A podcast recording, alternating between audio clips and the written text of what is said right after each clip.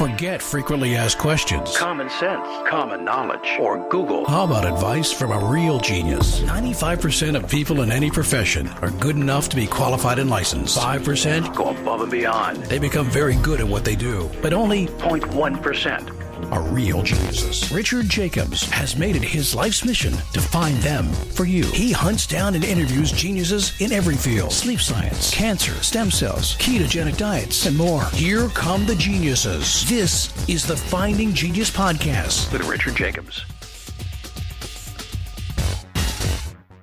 Hello, this is Richard Jacobs with the Finding Genius podcast. I have Anna Cousins. Uh, she's a laboratory head, uh, part of the Division of Infectious Diseases and Immune Defense. Uh, she's part of the Walter and Eliza Hall Institute of Medical Research. Uh, Institute's very well known. It's been around for quite a long time. And she's talking to me from Australia. So, Anna, thanks for coming. It's wonderful to be with you, Richard. Yeah. Tell me about your research. So, my research um, focuses on tuberculosis, and I am an immunologist, which means I look at um, how the immune response uh, controls an infection. And TB is one of the world's longest, or if not the world's longest running pandemic, um, but often forgotten about um, despite the, the large number of um, cases of, of each year and the huge amount of um, death that we see. Yeah, what are the approximate numbers? Um, how many people get sick with TB, and you know what percentage, what amount recover, what amount die?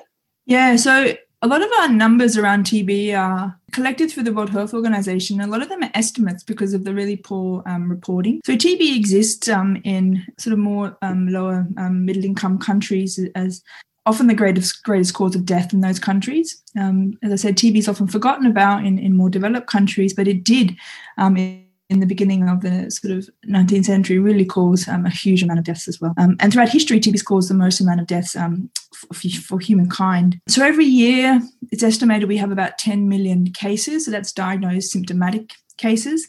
And about 2 million deaths, which um, includes um, a quarter of those are HIV associated. So TB is also the number one killer of people um, infected with HIV as well. And so that kind of interaction, what we call a sort of a syndemic, these sort of two pathogens, is something that I also research. You know, what causes TB and what happens to a person that gets it? Yeah, so TB is a, a bacterial infection. Um, it's transmitted through aerosols, which means you can cough on somebody and, and they'll breathe in um, your cough and you'll transmit the bacteria that way. And so it starts off as um, a lung infection, and that's how um, a large number of people will develop disease within their lung. And you'll see, you know, historically, you've seen people talk about consumption, or you see old movies of people coughing up blood into a handkerchief. That's generally TB um, because it causes destruction of the lungs. But it can also um, cause what we call disseminated disease. So it can move throughout your body, sort of like metastasis in cancer, and it can go to um, different organs. So we do see bone TB, we see um, meningitis TB, which is sort of in the, the lining of the brain. Um, you get disease around the lining of the heart. And so it's and in people who have HIV, we do see a lot more of that kind of dissemination where the kind of control is um, throughout the body is is really not able to, to be controlled, I guess. Um, and and we see a lot of that in, in children as well. So children get really bad forms of TB often um, in the brain as well, and it's much harder to diagnose in children. What are the reservoirs of TB though? Is it infected people, or are there animals, or like certain living conditions that seem to be a reservoir for it? Yeah, so super interesting. So, I mean, if you think about, there's a lot of contention about where TB originated from. Um, as I said, it's sort of been with humankind for as long as we can have recorded history. Um, we see it in, you know, mummies um, from Egypt, etc. And we once thought that um, we perhaps got it from um, cows, but looking back at the genomic data, it now seems that perhaps we actually gave it to cows where we can also contract, and we did contract bovine TB um, back in the day, and um, pasteurization of milk was one of the things brought in to actually stop people um, getting TB through drinking um, infected cow's milk. So, so going going back to where the reservoirs are, people who are infected, as I said, primarily get infected with these kind of um, places in the lungs. Um, and so it's thought that it may sit in the lungs in a what was historically called a dormant state. Um, that kind of means the bacteria is not growing very much and it kind of sits there and the immune system controls it. And that may be the case, or more likely, we think that actually the bacteria is growing a bit and then the immune system's killing it a bit, and then there's a bit more of a controlled balance there. It may sit in lymph nodes. Um, that's sort of um, one re- reason, so region that we think might be um, a reservoir, um, but it could actually be sitting in any type of tissue. Um, autopsy studies have shown that um, bacteria can be found sort of all over the body in people who didn't even get diagnosed with um, TB or die from TB. So, kind of the harder you look, the more we find it. And, and that's something about TB is that there are a lot of unanswered questions that, in a way, is inhibiting the field because we don't understand really the extent of how um, the bacteria persists for such a really long time in people. Well, what is the bacteria that, that causes TB and are there different forms of it? Uh, it's it's called um, Mycobacterium tuberculosis, so it's a it's a mycobacterium. One of the unique things about TB is that it's a really slow growing bacteria. It make which makes it hard to study in the lab. So if you grow people who work on E. coli, maybe you've heard of E. coli, you know, really fast growing bacteria. TB okay. takes 16 hours to double. So you have one bacteria and then 16 hours later you'll have two bacteria. So if you think about that, it takes us say two to three weeks to be able to kind of grow up a culture in the lab to, to work with it or even see the bacteria to be able to count it, which makes our experiments really, really long and really hard to work with.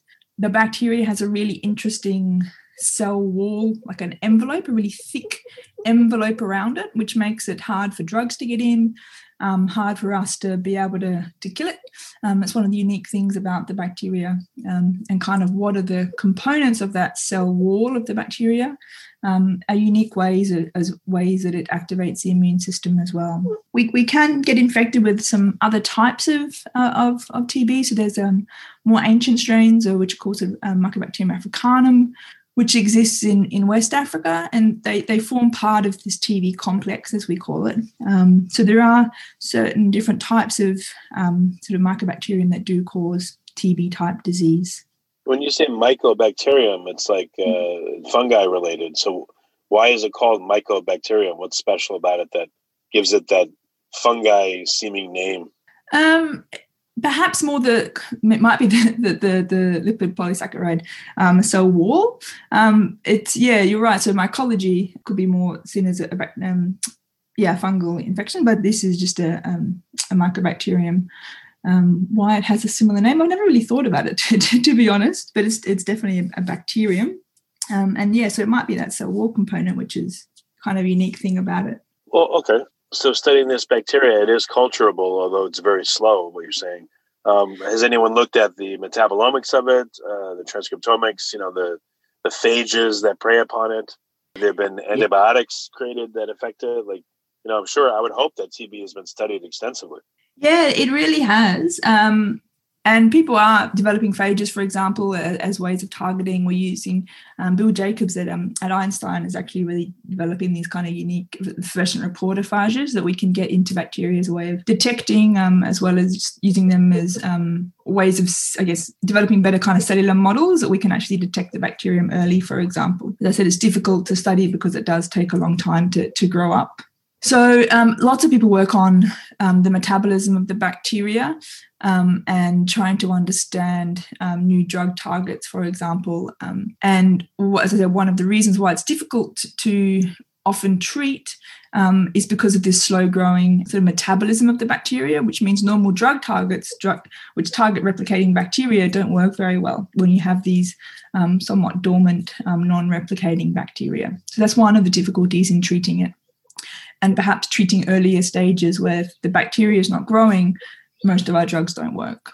Does it have a stage where it uh, it goes into uh, you know like a spore formulation, or does it have a life cycle? Like, does it form biofilms? You know, what else is known about it? Yeah, no, no, it doesn't form spores. It does have um, interesting secretion system. So um, it it's not necessarily thought to secrete toxins, for example. So, um, but it does secrete virulence factors, um, which will activate the immune system. So the EX6, um, CFP10 through the EX61 secretion system um, induces interferon gamma response within the host.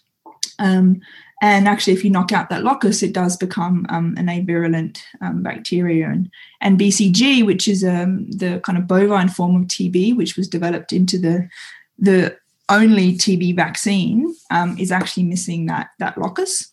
Um, so we do know that these secretion systems are really important um, for the bacteria pathogenicity. Um, there's a lot about the bacteria we don't understand. There's a very large, um, what are called PPP repeat regions within the genome, um, which they're highly repetitive regions and they're thought to potentially contain, contain virulence factors, but conventional sequencing technology was really poor at um, getting accurate sequences because of that, that repeat region and the slippage. And so using nanopore technology or sort of PacBio, we're getting more long read sequencing technologies to be able to look within these regions and see what they may be contributing to the pathogenicity of the bacteria. So that's all really recent research that's been coming out um, over the last few years. So as our technologies are developing, um, that we're learning a lot more um, and trying to sort of treat the bacteria differently.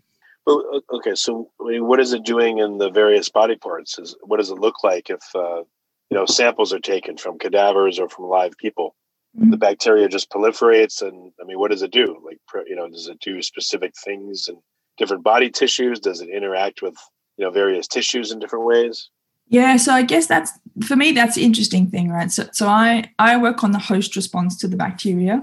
Typically you think about treating a bacterial infection you develop drugs to treat to kill the bacteria and that's how you resolve it. The thing about tb is that most people who get infected don't develop disease. And as I said, TB is such a historic um, bacteria and kind of um, human pathogen that essentially we co evolved. Um, and you can see that if you trace the um, evolution of the bacteria, we see different, I guess, clades, um, what we call sort of ancient and modern strains, and there are different lineages of TB. And we see that they actually correspond to human migration patterns out of Africa and how um, then populations grew in either sort of Asia or North America, etc. And then we see that colonization back into um, Africa actually brought these different strains then back in. Um, so we think that there's a lot of, um, it could be even symbiosis in a way that the that the bacteria and the host have sort of co-evolved, right? Which means that the majority of people have a very good immune system that they can control it and not develop disease. So my work is focusing on trying to understand well, in the people who do develop disease, what goes wrong? And can we understand actually where this protective immune response has led to a detrimental response, which leads to disease? So, as I said, the bacteria doesn't release toxins, it doesn't um, degrade the tissue in any way that you know causes pathology. The pathology is caused by a, an exacerbated immune response to the bacteria. And so it's an immune pathology which generally destroys the lung by the host factors destroying the lung matrix and that's one of the things i work on is trying to understand how host cell death immune cell death which is one form of how the, the host cell tries to kill the bacteria actually leads to breakdown of organ organ function and tissue function well, what happens specifically? What does the host response look like? What does it mean? So primarily, we think that you know macrophages um, as phagocytes are the first cells which um, take up the bacteria. So I work on macrophages and also neutrophils is sort of the other major um, phagocytic cell. Neutrophils have you know they're very short living cells and they kind of either die from apoptosis which could be a protective response or they can die from um, a necrotic sort form of cell death called um, neutrophil extracellular traps, which is when they essentially um, unwind their DNA um, and they have decondensed chromatin, and this D- DNA mixes with the, the proteins within the granules of the neutrophil, and then they're released in a, a web like fashion as the, the cell dies. And that's done to, to trap extracellular bacteria um, and try to kind of mop everything up, right? Um, but because the the nets are the proteins within the nets have a lot of um, enzymes which are involved in matrix destruction that's there to allow cellular infiltration to assist in um, combating that um, infection that's there. But when you have a continual cycle of that and non resolving um, inflammation, that's when you end up um, destroying the tissue around it. So, so essentially, um, my work is trying to understand what controls the balance between an acute response, which is beneficial, to then what turns into chronic inflammation and a chronically bad response, which then um, you know destroys the tissue. Well, all right. So, I mean, has anyone tried to develop antibiotics against this bacteria, or like what what has been tried so far, and what what's happened? What's unique and different about this? If you like this podcast, please click the link in the description to subscribe and review us on iTunes. We do have um, antibiotics. The and you know they came through to the 40s, the 50s. Um, and that's how we sort of first got on top of the TB epidemic. Um, it's been a really slow um, developmental pipeline, I guess, since then. Um, as um, more developed countries, the epidemic um, was, con- you know, get came under control. TB began to be forgotten about in a way, and when HIV came along, um, particularly that then lead to those individuals, as I said, were at increased risk of developing TB, and and we started seeing the epidemic take off again. Um, and that's where more focus came back on TB. So there was a number of probably decades where there was little investment in TB research, um, and only the last couple of decades has there's been more sort of money put back into it again. And so new drugs are new drug classes are trying to target, as I said, different um, metabolic states of the bacteria. And there are some new drugs um, which are coming out. Essentially, um, one of the ways we tried to deal with the epidemic was was instigate uh, what is called directly observed therapy, um, and this came about because poor treatment regimes were being used, and that was leading to a lot of drug resistance emerging um, because of the long time requirement of treatment. So we generally need six months of therapy. Um, and so DOTS, which is this directly observed therapy, um, was initiated by the WHO, um, which essentially means that every day you come to the clinic and and someone observes you taking your drugs um, for this, you know, six month period. So you can imagine what that does to an individual, their ability to have a normal life when every day they have to go to the, the hospital just to have their meds because someone has to observe them because no one trusts them to take their meds, right? Which means that we have a very singular approach to treatment now. It was a way of getting on top of the epidemic, um, but now everybody gets treated in exactly the same way until we determine that you have a drug resistant infection, and then you actually need to go on um, generally therapy for two years. Um, and still, there's only really a 50% success rate in, in treatment um, for drug resistant TB. What does the immune response look like to TB? Has that been observed? You know, the macrophages that try to engulf the bacteria, or mm-hmm. you know, do they release substances to lyse the bacteria? Like, what's the response look like normally? So a good a good response um, would be the, the macrophage phagocytoses it, um, puts it into phagosome. Um, phagosome gets you know um, lysosome fusion, and then you get degrade, degradation of the bacteria, and thus control of the infection. That's what should happen, you know, um, with any normal bacteria. As I said, this um, ESX1 secretion system with the ESA6 and CFP10, they they put pores into the phagosome membrane um, and actually then activate the gamma system. And by degrading, sort of putting pores in the membrane, the first thing that the bacteria does is try to escape the phagosome. Um, it arrests phagos- phagolysosome maturation, so you don't get that degradation. And that's the first way the bacteria sort of begins to survive within the macrophage. Wait, so it's after it's been engulfed, it tries to poke holes and like kind of it's like a whale swallowing someone and the, and the person's trying to like rip out through their stomach. Yeah. Yes. Nice analogy. Yep exactly. So yeah it's exactly punching through the phagosome and it can escape into the cytosol. It does some very interesting things. So, you know, as I said, part of these um, virulence factors, which it secretes, um, ESA6 CFP10, it's been shown that um, it can actually shuttle those to the for antigen presentation and essentially release vesicles which contain that. Um, other um, phagocytes will then actually take those up, and then you'll get sort of you know presentation of non-infected cells who are presenting antigen. And it's thought that um, and the infected cell will not present the antigen but release um, the virulence factors through these um, vesicles. The bacteria is causing the phagocyte to release customized extracellular vesicles that are signaling other macrophages to do what? Um, who then, I guess, take up the, those those vesicles, and mm-hmm. then they present antigen. So you can then imagine that T cells coming in recognize non-infected cells who are presenting processed antigen, and they're not recognizing infected cells because the bacteria is inhibiting that cell um, presenting. Oh, it's inhibiting the presentation of, of antigen. Yes, the infected cell would be inhibiting, but re- releasing these vesicles, which are then taken up by you know macrophages in the environment, um, and then they take up those vesicles and then actually present those antigens. So you get influx of T cells, but the T cells then are recognizing the non-infected cell versus the infected cell. What's what's confusing the uh, T cells so that they don't recognize infected cells? Like what's changed about the? Uh, it sounds like the vesicles are doing it, but what is changing about the, the T cell itself where it doesn't recognize? You know, it's still right. it's still alive, but why doesn't it recognize infected cells now? well, that, that's the, that, that one study I was um, explaining sort of showed that it's not it's stopping the, the infected back the infected macrophage presenting the antigen, um, despite the fact that it's kind of releasing the antigen via these vesicles, right? So it's okay. releasing via vesicles, but stopping the normal transport process to presentation. So okay, I see what you mean. So it's infecting the macrophages are doing their job, eating the bacteria. The bacteria, it's like you know, it's like that picture of the I think it was a stork eating a frog, and the frog's arms have come out of the throat to like strangle the stork to stop it. But um, all right, so I see what you mean. So they're they're making the um, the phagocytes, they're infecting them, they're stopping them from consuming them, and they're also making it look like they're not infected as well, the phagocytes. So maybe that signals the rest of the body not to produce as many as it normally would because it thinks they're on the scene and working.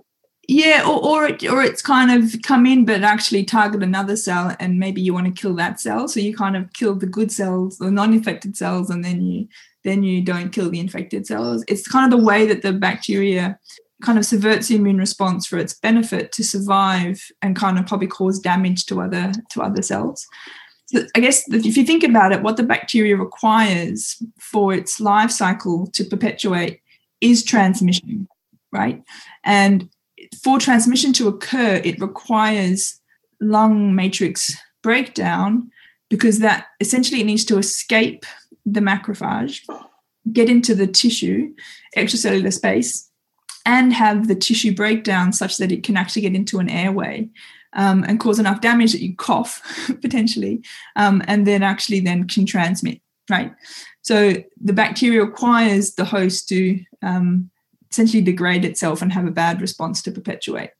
If um, most people, perhaps the, the, good response essentially is macrophage phagocytose, they um, present, they recruit T cells, we get more cells coming in, and, and essentially you form what's called a granuloma, which is a, a complex of macrophages, neutrophils, T cells, B cells, etc., which form like a ball, classically a ball, um, in which walls off the bacteria from the rest of the body um, to prevent escape. And we see that um, you do see granuloma classically within lungs, and you can see what's called the Ghosn focus, which is what we thought is the sort of primary side of infection in the in the lower lungs, and you see that you can even see that on sort of CT scans where you have a really dense, um, sort of even a calcified nodule, and you get like a little discrete nodule in the lungs, which could be this controlled infection site. Um, and that might be how many people respond. Um, it's when that controlled response breaks down um, and the ability for um, a really balanced um, immune response to control that granuloma and not allow the bacteria to escape and not allow the bacteria to cause cell death. Um, because if you have more cell death, then you lose the control of that little structure. Well, is the goal of the bacteria just to proliferate, or is it to infect cells more and be more virus-like? I mean, like when it infects a macrophage, can it does it keep the macrophage alive for a long time? Like, what happens to it? What's the fate of it? It does. It does replicate quite a lot. Um, you can see, as I said, it, it is a it's a slow replication, so you may get you know doubling in a day, etc. Um, but there is a stage where you will end up with if it continues to replicate if it escapes into the cytosol for example and, and replicates then yes you will end up with different forms of, of potential cell death um, i work on sort of pyroptosis necroptosis these kind of inflammatory um, forms of cell death to see how the bacteria triggers that. What we have found is that different clinical strains of tb can elicit uh, essentially different forms of even cell death or different degrees of cell death i would say.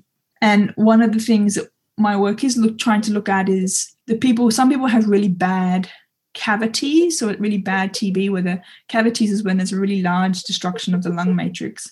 Some people present with TB and don't really have these large cavities. Um, but the kind of cavitary lesions are associated with really high bacterial load. Um, the bacteria actually does seem to then grow in that kind of airspace within the cavity in the lung. And you see, in a way, do get like a biofilm when the bacteria really loves to grow there. Um, and that's a really great way for it then to transmit um, sort of high bacterial burden. Um, that's like so niche niche construction. But but do you know what happens inside the uh, again the macrophages that are infected? Do the bacteria have a long lifetime in there? Like what uh, you know? Do they do they tend to come out? You know, do they hide from the immune system and then they kill the macrophage and eat it and use it as material and then grow, or like what what happens to them? Yeah, so they, uh, they, so they do use the material and grow. Um, so we have sh- seen that in our cultures, if we, you know, if we even lyse the macrophages, you'll get a lot more extracellular growth um, of the bacteria compared to having bacteria in a well without these kind of lysed macrophages. So they certainly use the macrophage carbon as a carbon source for, for increased growth.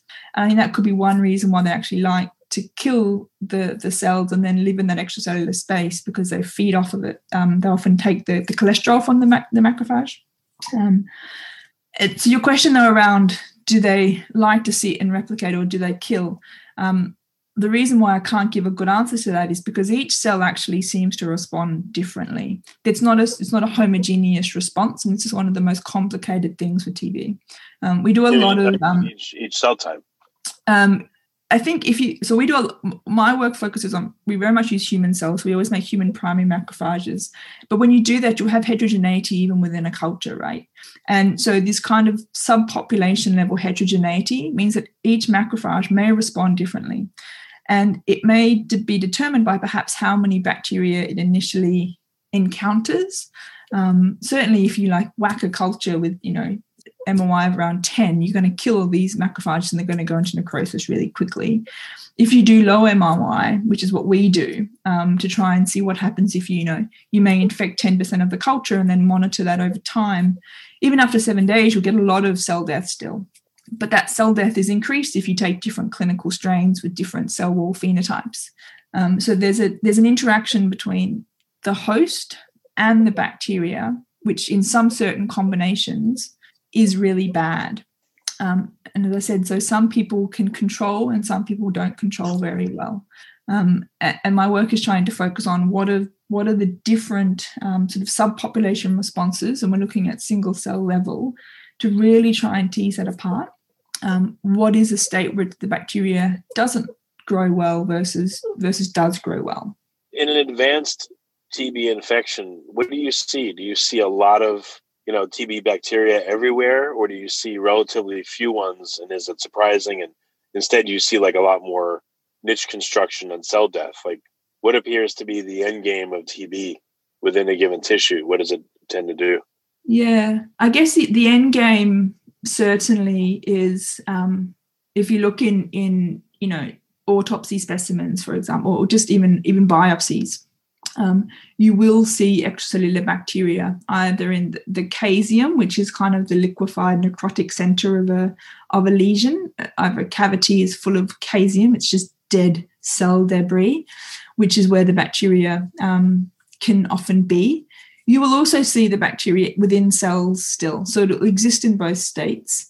Um, but certainly, it needs to escape into the extracellular matrix to, to get to a disease state because essentially when we're finding when we're diagnosing people, it's like end stage. And my work, we have been using um, sort of high resolution PET CT imaging as a way to look at early infection in, in recent TB contacts. And um, when we do that, that only really detects um, inflammation um, using the PET response, which is a, a measure of um, essentially it's a radioactive glucose analog. So it measures metabolically active cells, which are primarily the kind of the neutrophils and macrophages responding to that infection. And we can see really strong um, responses and inflammation on the lung in people that last for years before they before we can sort of detect the bacteria um, in their in their cough in their sputum. But it doesn't mean it wasn't there before. It just may have been controlled perhaps in that um, within the cellular milieu and not actually, I guess, degraded the matrix enough that allows the bacteria to escape. Well, you said you said when you're when you're able to see it, it's usually quite advanced to even diagnose it. But um, again, if you look at let's say a deceased person recently from TB, what does their tissue look like? Is it just a massive abundance of you know TB bacteria, or is it more Mhm. fewer ones that are in biofilms and there's like niche construction going on? Like Yeah. if you were to guess and look look forensically at you know a whole bunch of people that have died from TB, looking at the tissue like forensically, what would it what does it tell you? What do you see that's is there anything unusual you see, or what do you see? What what you see is that um, the normal architecture of the of the organ is destroyed. So you'll have massive immune infiltrates. You know, so a lung should be a, a, a gaseous sac. You know, it's, it's full of alveoli. But what you have, conversely, is just massive immune infiltrates, so that the lung matrix is just wiped out. And then within those areas of infiltration, you've got areas where what we call is this caseous necrosis. So you'll end up with it's like a liquefied.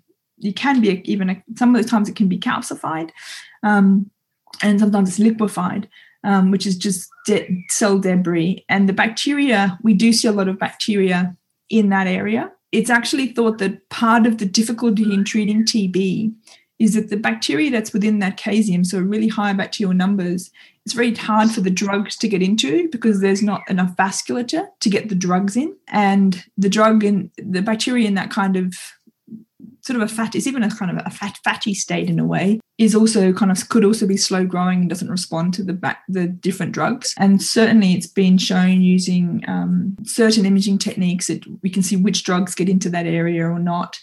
Um, and some drugs can't even like kind of penetrate that that part of the lesion. Um, but there are a lot of bacteria there.